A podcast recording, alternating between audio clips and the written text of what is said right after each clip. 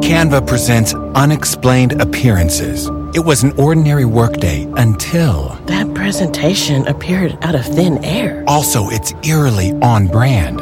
Wait, did that agenda just write itself? Words appear, making this unexplainable case. Unexplainable? It's Canva's AI tools. I can generate slides and words in seconds. Really? the real mystery is why I'm only learning this now. Canva.com, designed for work.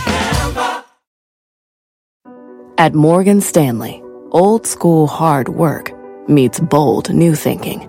At 88 years old, we still see the world with the wonder of new eyes, helping you discover untapped possibilities and relentlessly working with you to make them real. Old school grit, new world ideas. Morgan Stanley. To learn more, visit morganstanley.com slash why us.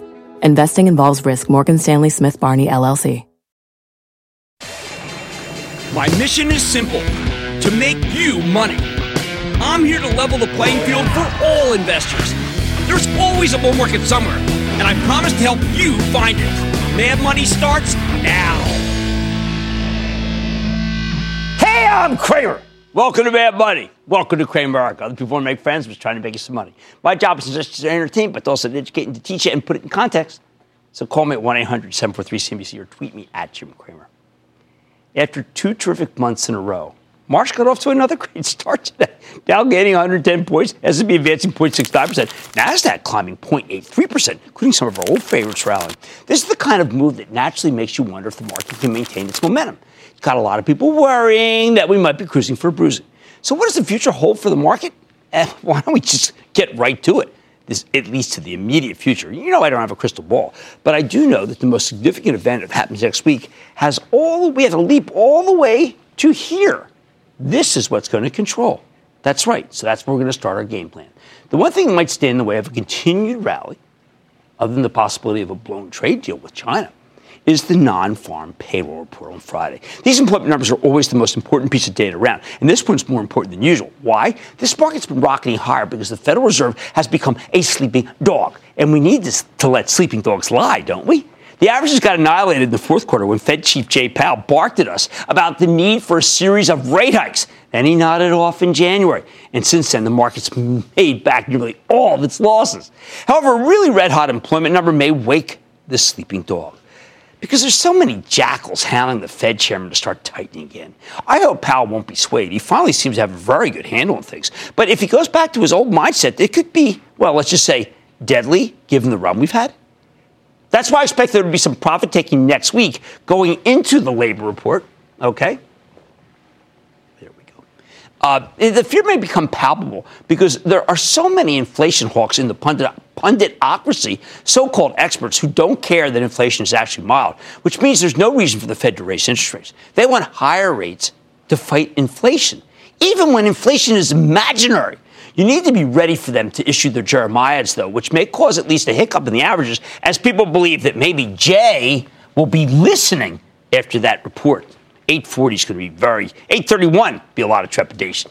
So be aware that peril awaits, especially because the economy has definitely picked up, which gives the Fed more of a reason to tighten. Right now, I'm predicting we're going to get one rate hike this year. I think that's really all we can handle. I hope Jay Powell agrees with me. I'll certainly make sure that, well, he'll be thinking about it. Now let's get back to our regularly scheduled earnings program, starting with Salesforce.com. They report Monday night. We've owned Salesforce Sprint Travel Trust for ages. It's been a horse. But that's what worries me. Look, we had three Cloud Kings report just last night Workday, Splunk, and VMware. They all delivered fabulous beats raised numbers, fantastic conference calls. Their stocks all popped big in the after hours trading and at the opening bell. But then all three stocks reversed, with Workday and Splunk actually closing in the red. I was shocked. Workday ended the session down 4%. 4%. Only VMware held on to its gains, and even then it closed down five bucks from its highs. What makes VMware so special? I think it's their partnership with Amazon Web Services, AWS, that helps companies onboard to the cloud. That's what they do, something we heard about last night from Andy Jassy, who's the head of Amazon Web Services. Wow, that was a dynamite interview, or what? I mean, even if I say so myself without any humility whatsoever.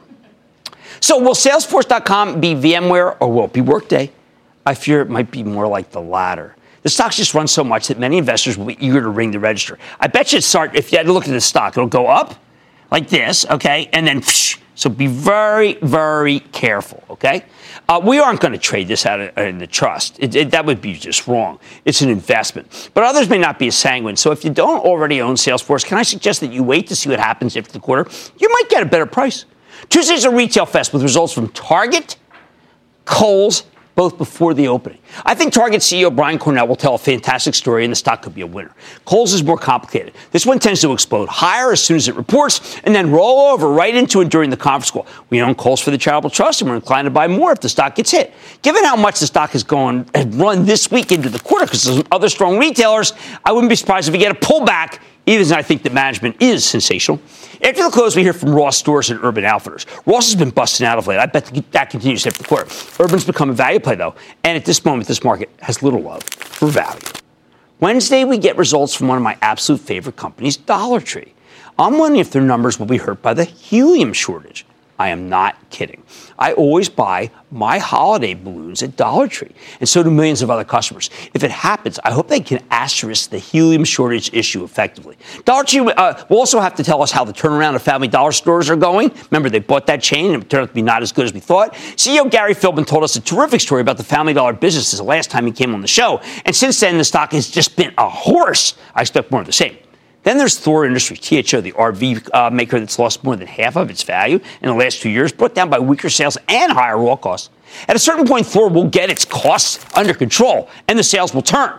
But I don't know if it'll be this quarter. Camping World is exposed to basically the same end markets, and it just caught a nasty downgrade today. Still, sometimes stocks get too cheap to ignore, and that's what I'm going to be focused on when Thor reports. Also on Wednesday, get this. This is really important. It's very little, kind of different from what I usually talk about here. Wednesday, Estee Lauder holds an analyst meeting. I say prepare yourself for the brilliance, the brilliance of this meeting. Because the CEO, Fabrizio Freda, is one of the smartest, savviest executives I've ever had the privilege to meet. I hope he talks about his reverse mentoring philosophy. Get this. This is what I'm talking about. He has his younger associates, they get to be the bosses, the bosses of the older the normal, regular bosses in order to help their elders understand how the modern world actually works. Think about it. Isn't that clever? I mean, this is a cosmetics company that often targets younger consumers. So don't you want the younger employees to be the boss of the older employees at some point? That's what he does. It's just so refreshing. A lot of companies should think about doing that. On Thursday morning, we'll be listening to what Kroger has to say, especially since the Wall Street Journal is talking about how Amazon is rolling out a new grocery model. Last time Kroger reported the stock didn't react well. Be careful. On the other hand, you don't need to be careful Burlington stores, where I always threaten David Faber. I'm going to take him to my favorite one in Brooklyn. Yes, you're going to get another sharply better than expected quarter, I believe. And by the way, I think you're going to get a better than expected quarter in Costco, too. I don't know if you caught Warren Buffett talking about the dominance of the Kirkland brand, Costco's private label business. Good call. It's the only stuff I use. We also have an analyst meeting from Etsy. That's the reigning online champion in New York City now that Amazon has decided not to challenge Etsy's fabulous Brooklyn based website with a Queens based alternative. I love Etsy, but I don't know if the stock can continue to roar. Uh, I wouldn't bet against it, though. Bottom line, we've been up for an awful long time, haven't we? We're probably due for a break, especially with the unemployment number on the horizon. Don't get me wrong, I still like this market. You know that. In most circumstances, I tell you to buy the dips. But you know what? We've been up for 11 straight weeks without a dip. So maybe it's time to proceed with some caution. Don in Massachusetts, Don. Hi, Jim. How you doing? Don, I'm doing well. How about you? I'm doing great, thanks. Jim, uh, I'd like to know what your thoughts are on symbol NTNX, Nutanix. Nutanix? Yeah. You know, you know, it was really interesting because in the conference call, if you're reading the first, let's say the first quarter of the conference call, everything sounds great. And then you get a little bit of an outlook, and the outlook was bad. Okay? The outlook was weak, and a day when VMware, its principal, its principal competitor, had a spectacular outlook. So you had lots of money coming out of Nutanix because of that weaker forecast, and a lot of money going into VMware because of the fantastic forecast. Uh, and that's what happened. It just it kind of took my breath away how bad the forecast was, and it also didn't seem to make as much sense to me. I'd like to speak to management. Yeah, that's how a stock loses that much money in one day. Let's go to Randy in Michigan. Randy. Captain Cramer, how are you? I uh, no, I'm admiral now because of some things I've done recently. Congratulations on that promotion. Well, I, I, I got the eBay thing right. And a lot of people are saying I should be an admiral. Go ahead. All right, a warm shout out from Grand Rapids, Michigan, home of Grand Valley State Lakers. My question is I'm a shareholder of GE, sobbing in the background. I've received a spinoff of Wabtec shares, symbol WAB.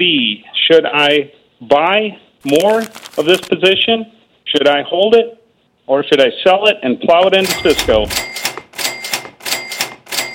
Yes, you heard me. I ring the register on that one. Congratulations. And I think Cisco in this pullback is an excellent idea. May I go to Dennis in Tennessee, please? Dennis! Yes, Jim. How are you? I am good. How about you? Great. My stock is Planet Fitness, and I was wondering if this might fit into an anti-recessionary portion of my portfolio, of course, which is a well-diversified portfolio. Thanks for what you do for us, buddy. I'll be listening. Thank you, partner. I have to tell you, I had a little debate with my daughter today, my youngest. I said, How many of your friends go to Planet Fitness? This thing is smoking hot. 10 million people. They got the pizza night. It has just been unbelievable. It's just that I don't know a soul who goes to Planet Fitness. And I got to tell you, you know what that said to me? It said to me, Well, who are those 10 million people? Could that CEO come back on? I love that guy. And I think Planet Fitness is a buy. Sorry, Em. I disagree with you. Hey, but she had the Etsy right. You know, she does, and she's into sustainable clothing. All right, we're due for a break, but I believe dips should be bought. On Mad Money today, it's a company up nearly 2,000%. Yeah, I'm not making that up over the past year, including a 40% move this week alone. How's your index fund do? But is there still more money to be made in this stock? Don't make a move. I'm sitting down with the CEO of Tandem Diabetes. You are going to love this story. Then March started on a high note. But are you afraid to get back in the game after that tough end we saw in 2018? I'm helping you get over the fourth quarter blues by pointing out some of the biggest gainers since the bottom. Plus, oil's been in a house of pain. But could pipelines be your path to profit? Why don't you listen in and stay with Cramer? Don't miss a second of Mad Money. Follow at Jim Cramer on Twitter. Have a question? Tweet Cramer. Hashtag mad tweets. Send Jim an email to madmoney at cnbc.com or give us a call at 1 800 743 CNBC. Miss something? Head to madmoney.cnbc.com. Canva presents unexplained appearances. It was an ordinary workday until. That presentation appeared out of thin air. Also, it's eerily on brand. Wait, did that agenda just write itself? Words appear, making this unexplainable case. Unexplainable? It's Canva's AI tools. I can generate slides and words in seconds. Really? the real mystery is why I'm only learning this now. Canva.com, designed for work. Support for this program is provided by Chevron. Demand for energy is projected to continue rising in the future. To help keep up, Chevron is increasing their U.S. oil and gas production, and they're innovating to help do it responsibly across their operations, including their Gulf of Mexico facilities, which are some of the world's lowest carbon intensity operations, helping supply energy that's affordable, reliable, and ever cleaner. That's energy in progress. Learn more at chevron.com slash meeting demand.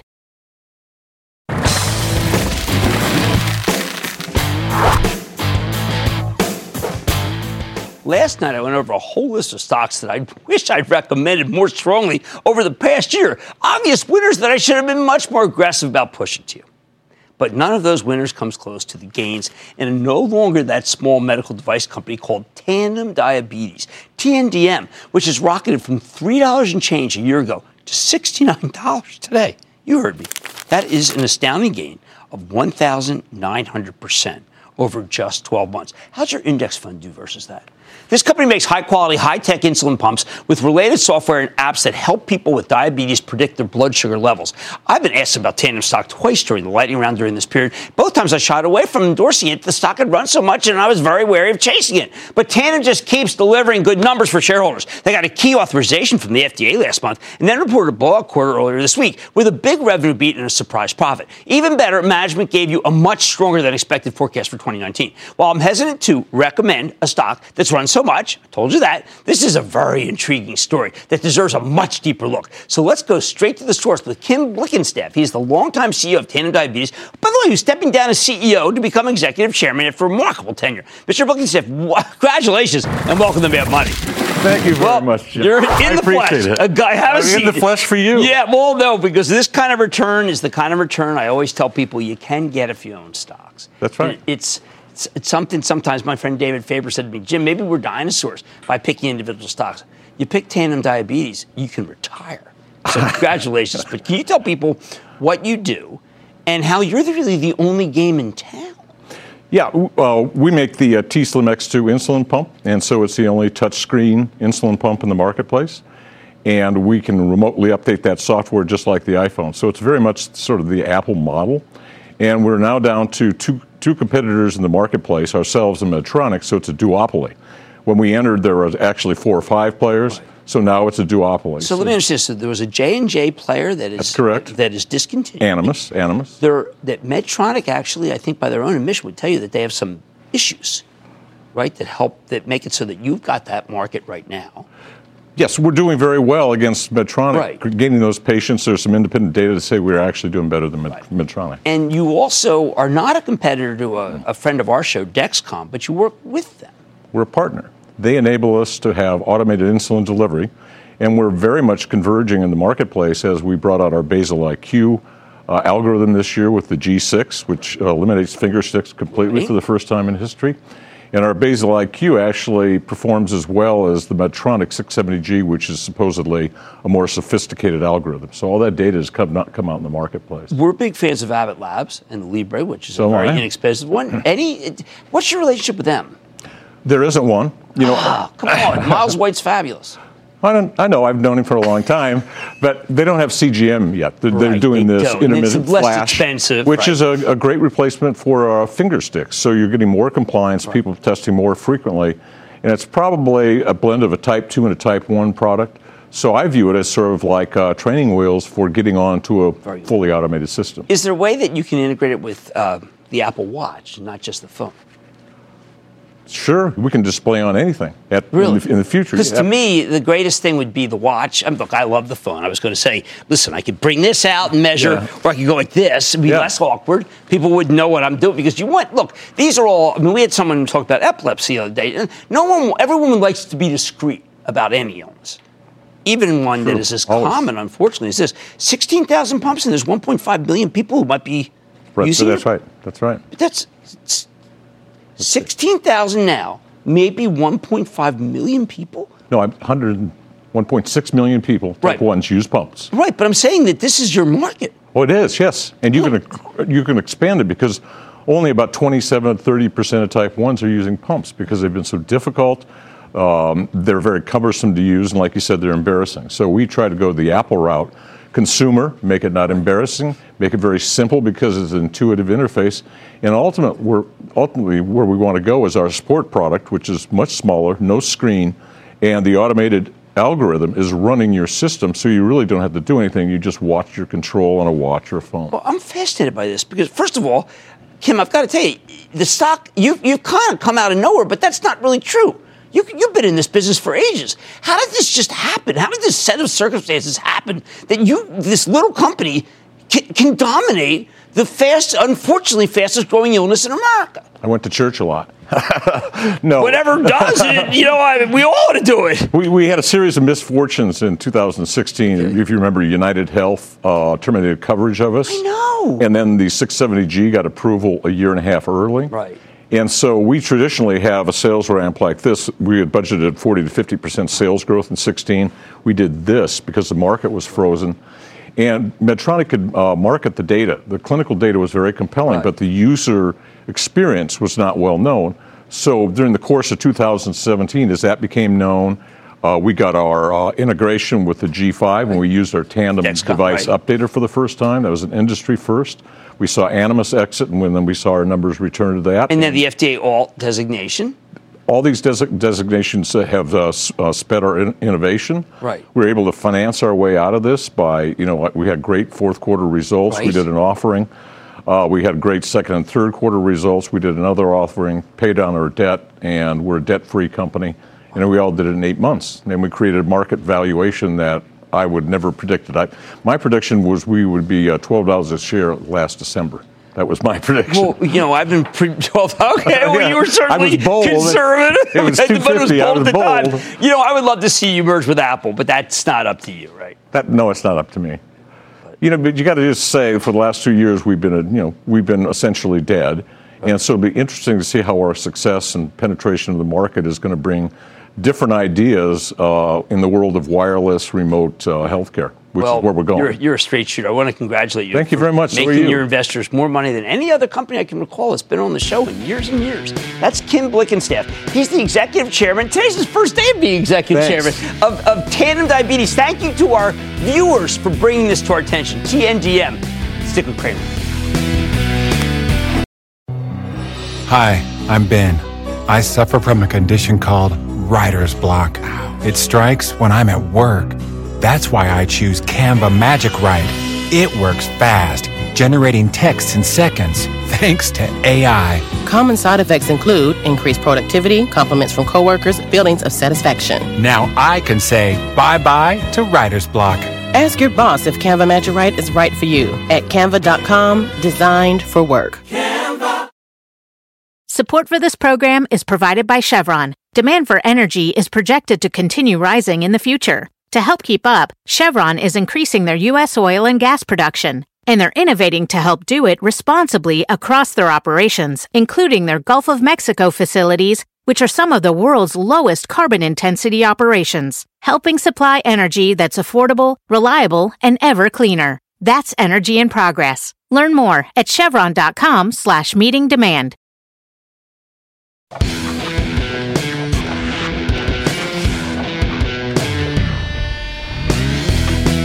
Not long ago, we went through a rapid onset bear market. It was unbelievably vicious. In less than three months, the S&P 500 lost more than 20% of its value. That kind of thing is traumatic. It sticks with you. Believe me, I get it. But since the market bottomed on the day after Christmas, the averages have come roaring back, with the S&P now up more than 19% from its lows, Nasdaq gaining nearly 23%. In all honesty, we're witnessing one of the most incredible bull markets I have seen in ages. Yet so many investors remain terrified assuming this market is a house of cards that could easily topple, sending us right back into the dark days of December. You know what? I think that's a huge mistake. The Federal Reserve caused the bear market with its boneheaded policies. They know nothing! And the Fed got us out of it by repudiating those policies. So let me help you get over the trauma of the fourth quarter meltdown by pointing out some of the biggest gainers since the bottom and what could happen to them. As of last night's close, 487 of the stocks, the S&P 500, are in positive territory since their fourth quarter lows. One more is flat. Only a dozen are down. Of the 500 S- stocks in the S&P, you know that you know if you have the S&P 500, by the way, there are 500 stocks in the S&P. 417 are up double digits. Isn't that incredible? 250 of them are up more than 20%. 91 are up a staggering 30%. 28 are up more than 40%. And a select group of 11 stocks are up more than 50%. All this in just over two months. If that's not enough to grab your attention, I don't know what is. After going over all the top gainers, I'm going to walk you through some of my favorites. And I left out a lot of stocks, but there's a lot of different reasons why I did that. I want to pick the ones that I think can still make some money that roared, and maybe they shouldn't have been down in the first place. The best performer in the S&P since the bottom is Coty, C-O-T-Y. It's a cosmetics maker where the stock is up more than 80% from its lows. 80. Most of that move came after Coty reported a fantastic quarter early last month, which sent the stock surging 32% in a single session. Textbook short squeeze, by the way, followed by another 12.5% gain a few days later after JAB Holdings announced it was buying an additional 20% stake in the company, giving them a controlling interest. Coty never should have been down so much in the first place. And I think it's crazy that so many short sellers bet against it when JAB Holdings already owned 40% of the business and that company's acquisitive. You never short something that could be taken over. Next, going through the list of the biggest winners, I like Xilinx, XLNX, number five. This terrific semiconductor stock barely even got dinged in the fourth quarter because this business is so strong. Think 5G, okay? Uh, it, and ever since the December lows, this thing's up 58%. Gained 58%. Xilinx has long been seen as a China play because of, it has a lot of exposure to the People's Republic.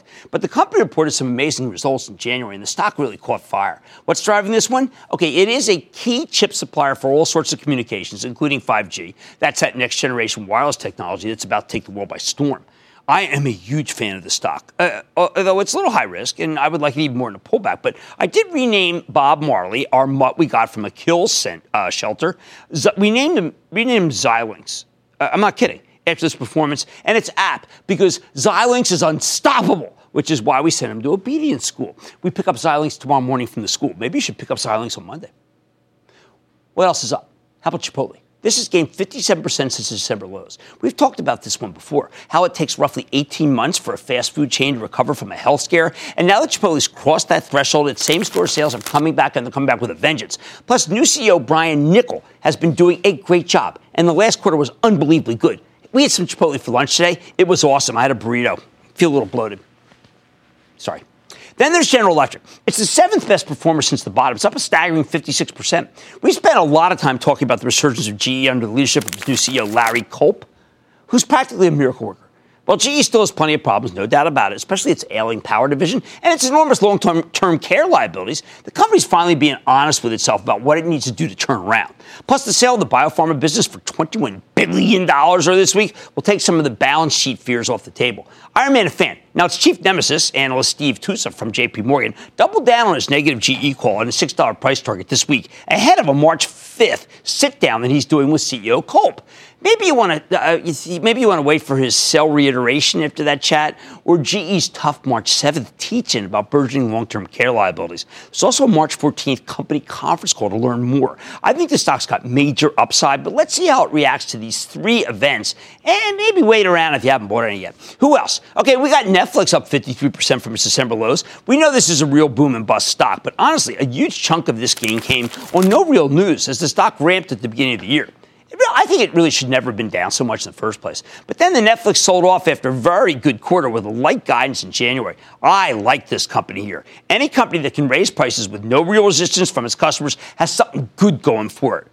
Now, obviously, you'd like it more in weakness, but I think Netflix is okay to buy. Next up, the 12th best performer in the S&P since the lows is Boeing, up 49%. Makes sense. Boeing's one of those industrials that sold off way too hard because of its perceived exposure to China. One in four of their planes goes to the Chinese market. But as I've been telling you for ages, there's so much demand for aircraft that China needs Boeing more than Boeing needs China, especially since they're taking uh, market share from Airbus, the only real competitor, all over the world. You know, it just notched two huge wins from the Vietnamese and the Brits, and people just yawn. Many more non PRC orders come, are coming.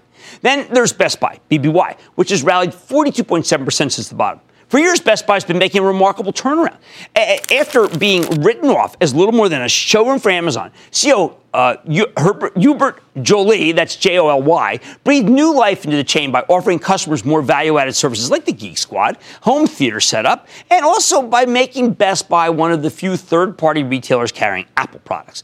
But when investors started freaking out about a slowdown in the fourth quarter, and everyone was worried about it, particularly because of iPhone sales. Best Buy stock got obliterated. Turns out the bears were dead wrong, as a host of other appliances, including those needed to play Fortnite, took up the slack from the weak cell phone sales, and presumably some of them were Apple. Early this week, Best Buy delivered a spectacular quarter, and the stock grew from 60 to $68. It's still down 16 bucks from its highs. I'd be a buyer.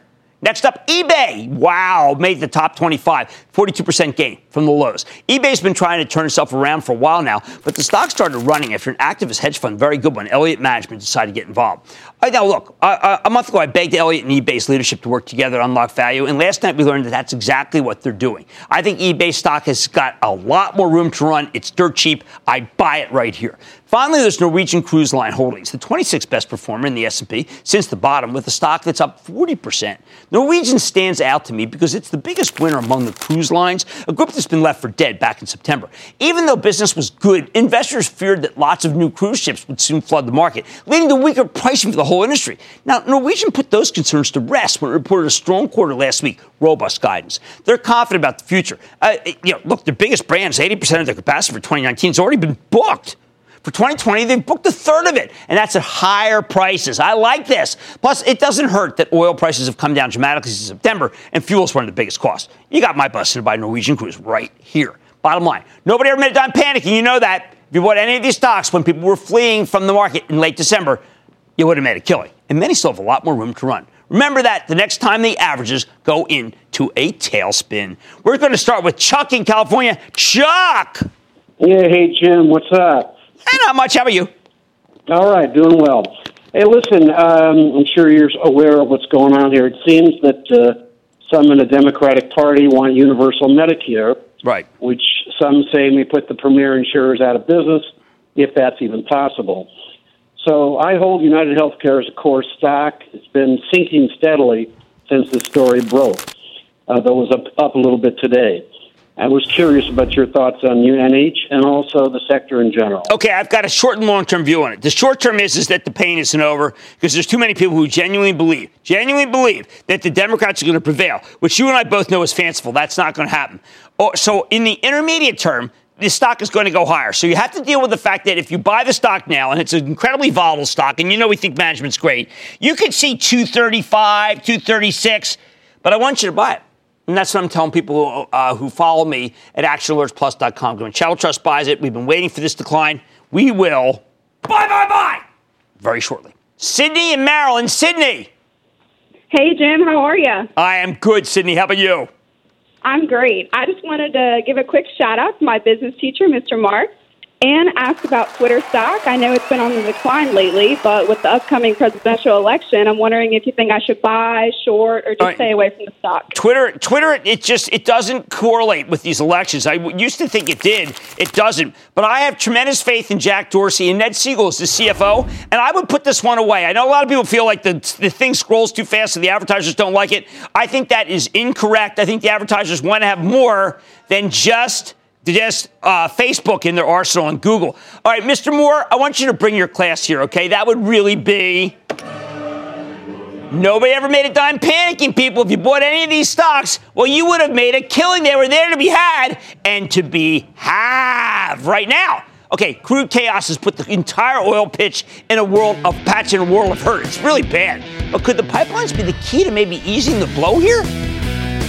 Then Gap and Old Navy are splitting at the seams. I'll tell you why the breakup could be a positive, and it's not phony. All your calls rapid fire tonight's edition of the Lightning Round. So stay with Cramer.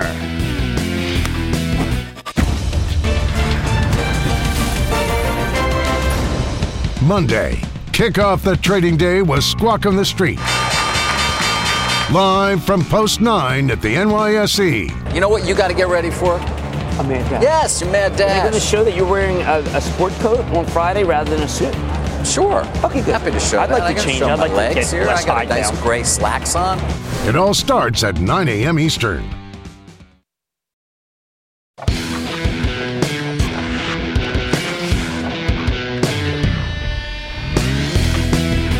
Did you know that the United States is now the world's largest oil producer? You may not have noticed because things got a little crazy in the fourth quarter. But last September, the U.S. Energy Information Administration announced that America has finally surpassed Russia and Saudi Arabia to become the top dog in the oil space. At the same time, we've got all these liquefied natural gas terminals coming online, along with uh, the coasts that allow our country to export our plentiful gas reserves. So, with the United States practically overflowing with energy, you'd think there would be a great way to profit from it, right? Well, it's not that simple. The thing about producing massive quantities of any commodity is that it tends to push down prices, which is why crude is currently selling for $55. By the way, down a buck and 50 from just today. But if you can't really play the U.S. oil producers, what about the pipeline stocks? The pipeline stocks. They mostly don't care about the actual price of crude. What matters to them is the volume. More volume, more money. Plus, for years, we've been hearing about a shortage of pipeline capacity in the Permian Basin, the oil rich region in West Texas that's at the heart of the current production boom. If there's not enough pipe, the few operators with the right infrastructure must be able to charge extortionate rates, rates right? I mean, you'd think this would be a golden opportunity, the golden age for pipeline companies. Think again. We've taken a real hard look at the Permian pipeline plays for you, and it turns out that the situation is a lot more complicated than it might seem at first glance. There are tons of pitfalls here, and after evaluating the whole group, there are only two that I am willing to endorse buying here. Just two. Why? Even though the U.S. now produces nearly 12 million barrels of oil per day, even though we're practically overflowing with natural gas to the point where producers just burn off the excess in many places called flaring, that's not the whole story. In theory, the pipeline operators have a lot going for them. Someone needs to take oil and gas from the remote areas where they're producing and bring them to the rest of the country. Pipe is the only way to efficiently transport natural gas. It's by far the cheapest way to transport oil, much less expensive than railroads or trucks. Yet, as recently as last summer, we saw headline after headline about how the Permian Basin was capacity constrained because there simply wasn't enough pipe. In theory, the owners of these pipelines should be making money. In theory. What about practice? The reality is, is that owning the pipeline master limited partnerships has been a terrible investment. Terrible. A bunch of different reasons in, uh, that are, are for why that is. And some have performed better than others, but the group is miserable. First, most of the pipeline operators have high yields. They, they're income oriented stocks, so when interest rates rise, they become a lot less attractive to investors. When the yield on the 10 year Treasury went over 3% last year, these stocks got obliterated. Second, just as Treasury yields started coming down, we also saw a major decline in oil prices. Crude was trading at $73 a barrel at the end of September. It plunged to 45 at the end of December. And while it's back up to 55 here, the dramatic decline from the highs, well, let's just say, meanwhile, natural it, it, does actually not help. Stick with me on this. Meanwhile, natural gas prices have plummeted since the start of the new year. Even though the pipeline operators are generally at toll roads, making most of their money based on volume, lower prices do tend to depress oil and gas production. See? You get more volume when oil's at 73 than when it's at 55, at least in our country. Still, there had to be something worth owning here, isn't there? Uh, uh, well, last week, Bank of America downgraded one of our favorites, Magellan Midstream, an extremely well run pipeline play with some Permian exposure, arguing that the company is facing difficult competition as they try to snap up the next round of growth projects. At the, at the same time, they're worried about pricing. Well, I almost did a double take pricing? I thought we had a pipeline shortage in this country. I wanted to dig deeper about this capacity issue for the whole industry. So I reached out to Rusty Braziel, the president and CEO of, of, of RBN Energy. You've got the website, you can check it. He's an old friend of the show who's had an incredible track record in the industry. He confirmed that there's a whole lot of new building going on. Here's the issue in a nutshell as soon as somebody needs to build a new pipeline, suddenly everybody starts building a pipeline. And you end up with lots of new capacity scheduled to come online very soon. So when a company like Magellan tries to renegotiate its contracts, their customers have a lot more bargaining power. Last year, we didn't have enough pipe in the Permian. But having done some digging, it looks like there's tons of new capacity coming online here just late this year, early next year, perhaps as much as an 80% increase. That is bad news for the pipeline operators that haven't already locked in long term contracts from their customers. Now, get this which of the pipeline operators with exposure to the Permian Basin could be worth owning here? All right, there are a bunch of them, and the most, the ones that people most talk about are enterprise product partners, Kinder Morgan, MPLX, and Energy Transfer Partners. Despite the troubles facing the overall industry, we remain a big fan of enterprise product partners. That's the one that Rusty Braziel confirmed is the true gem, despite the potential glut. Enterprise is the undisputed best of breed here, a huge operator with lots of exposure to the Permian and natural gas liquids. The company was able to establish in the region itself early last year when it brought a big pipeline out of Midland that's uh, online in April. That's part of where the Permian is. But also some exciting growth projects in the pipeline that will begin in the pipeline huh, that will begin contributing contributing to the company's results this year and next. And you get 6.3 percent yield. Kinder Morgan is another enormous pipeline company and already a leader in the natural gas space. They have two big gas pipelines coming on this year and next. Now, KMI isn't exactly a Permian play because it has some exposure to other regions like the Rockies, which are, by the way, getting hotter, and Arkansas. But we remain a believer now in Kinder Morgan for a couple of reasons. Perhaps the most important one is it certainly doesn't hurt that founder and chairman Rich Kinder has been buying his company stock hand over fist. This is amazing. Listen to this. Just since late January, he's purchased more than $50 million worth of shares in Kinder Morgan, mostly in the 17 to $19 range. And it's still around there. The other in the basin, they're all high yielding but I'm reluctant to recommend them. I'm reluctant to recommend them because of this overcapacity. Like I said, this industry is no longer any, I, I just don't find it investable, which is too bad because I know it was really great for a long time. The bottom line the oil and gas renaissance here in the United States has been great for our economy. But that doesn't necessarily mean that it's a great way for you to profit from it because of the industry's intense competition and limited pricing power in pipelines. That's why right now I think you need to pick your spots very carefully when it comes to these stocks. And the only ones I feel any good about right now, just incredible because there's tens of them. There's like 25. The only ones I'm recommending Enterprise Products and Kinder Morgan, EPD, and KMI. They money's back after the.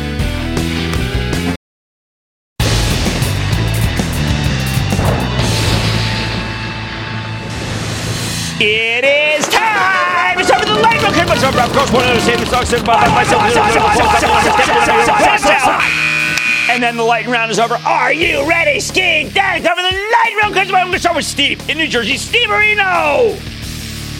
Hi, Jim. How you doing? Oh, couldn't be better. Stock, uh, my stock I'm interested in is DIS Disney. Disney, all right now. In good in candor, the stock rallied and we trimmed a little for uh, the Charitable Trust, ActionAlertsPlus.com. It's gotten too big.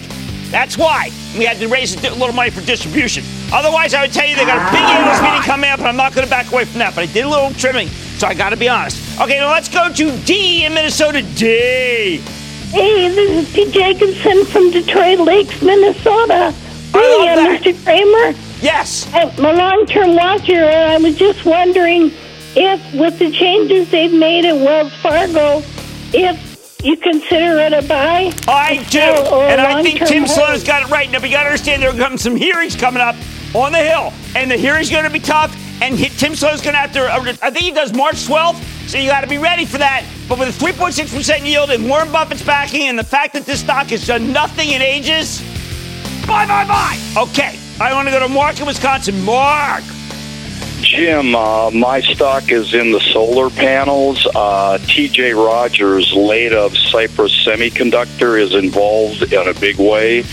They've developed a technological package that goes right into the solar panel. Okay. Uh, name of the company is Enphase. Yeah, ticker TJ. Uh, you know what? I know TJ's not going to come on to talk about Enphase, but Enphase is the winner in this in the segment. I remember, you know, this is a good one. I tend to people always want first solar, but I would like to have someone from the management team come on so I don't get hurt on this. Let's go to Beverly in New Jersey. Beverly. Hello, to Jim Booyah Cramer. This is Beverly in Egg Harbor Township. Nice. What's up? I'm 63 years old and I just bought my first individual stock, Okay. Starbucks, as a long-term hold for the kids. Good idea or no good idea? Really smart. I got to tell KJ, Kevin Johnson. Kevin Johnson is a winner, and he's doing a fantastic job. And I like Starbucks stock very much. And if it pulls back, you buy more. Scott in Arizona. Scott. Hi, Jim. Thanks for taking my call. Of course. I'm a couple of uh, years away from a retirement. All right. And I, I own Marriott International stock. Oh, then you're doing great because you know, look, Arne Sorenson is just terrific. The stock just moved up quick 14 points. I would buy. You know, you own it, don't trade it. If it comes down, buy more. Let's go to Ben in Illinois. Ben.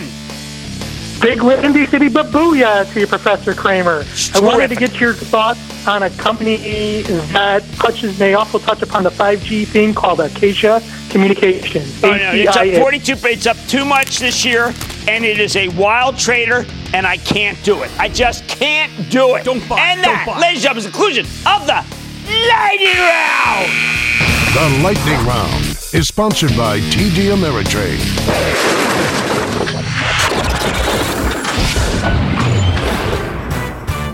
Oh, no, sorry, that.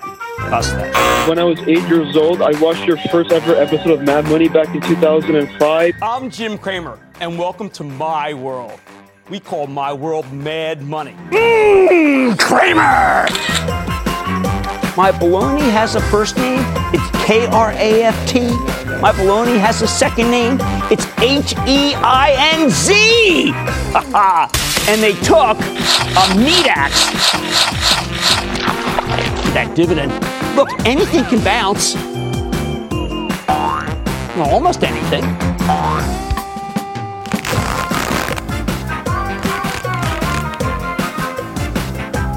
Great.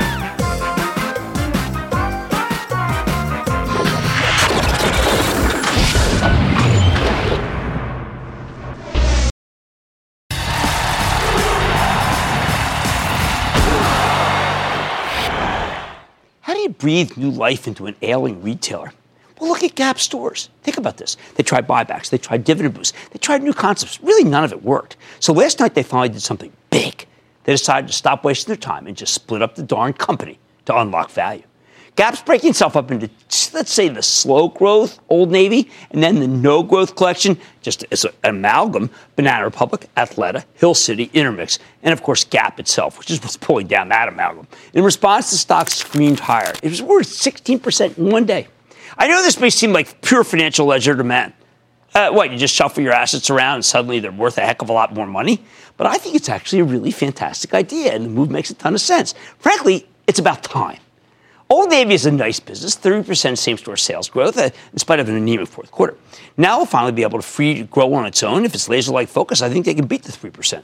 Art Peck, the surviving CEO of the remaining business, they're calling it NewCo for now, but it's the rump of the current Gap stores, can close his myriad underperforming Gap and Banana Republic stores and blow out the good brands. That's a godsend because the namesake brand Gap experienced 5% same store sales shrinkage this last quarter. That's terrible.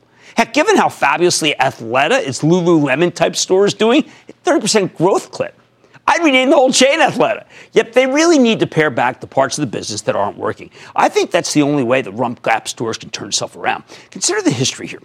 Under the leadership of Mickey Drexler during the 80s and 90s, the Gap used to be the premier growth retailer in America. At the time, it was smart, even hip, as my parents would have said. And its other concepts, First Banana Republic and then Old Navy, were incredible growth stories in their own right. When you adjust for stock splits, Gap traded for 20 cents when Drexler took over in 1983 and peaked at $52 in 2000. Wow, what a spectacular run, with the last big leap coming from the rapid expansion of Old Navy right before the turn of the century. Throughout this incredible period, Gap's share count pretty much stayed the same. I mean, why waste money on huge buybacks when you have so much great growth ahead of you? That's why I always look at the companies that are growing, not necessarily the companies that are sitting there and buying back. But then we had a recession. And the darn thing punked out. So Drexler was unceremoniously booted in 2002. I thought that was wrong. Since then, it's really been all about the buybacking. The difference is pretty stark. A dozen years ago, Gap started getting really aggressive about repurchasing its own stock, I think to the exclusion of pursuing organic growth opportunities, frankly. They shrunk the share count from 735 million in early 2008 to 381 million now, vacuuming up more than half of the shares outstanding. Uh, uh, oh, and how did that work for you, a Gap shareholder? Before today's explosive rally, you had about a five point gain since early 2008. Stock climbed from 20 to 25. I'm telling you that. This is a pathetic chart of what you do when you don't grow. Just terrible. Okay, Gap's performance is really a sobering reminder that the stock market loves growth, not value. And you can't repurchase your way to greatness. In fact, I've only seen it work once with AutoZone, AZO. Even then, the buyback was paired with a nice growth story. In 10 years, AutoZone shrank its share count by nearly 50%, even as they increased their store count by 50% and had good, not great, but good comparable uh, store sale growth. In response, the stock rallied from 140 to 932. In short, buybacks don't mean squat without a compelling growth story. That's why Art Peck wants to change the narrative in one fell swoop. If he can spin off Old Navy, then close the underperforming stores that remain under the Gap umbrella, I think you'd see a dramatic comeback with this stock. You know what it reminds me of? The old days when Dayton Hudson changed its name to Target, then sold off the old department stores, leaving you with a fabulous discount chain. No, I don't think Gap is going to sell off its remaining businesses, but I do think a spin off of Old Navy looks a lot like Target back in the old days. And after the breakup, the rump of Gap stores may be able to reinvent itself. Think of it as addition by subtraction. We've seen it work time and time again, which is why I actually think, after a lot of analysts poo pooed it, that the new Gap could have a lot more upside. Stick with Craig.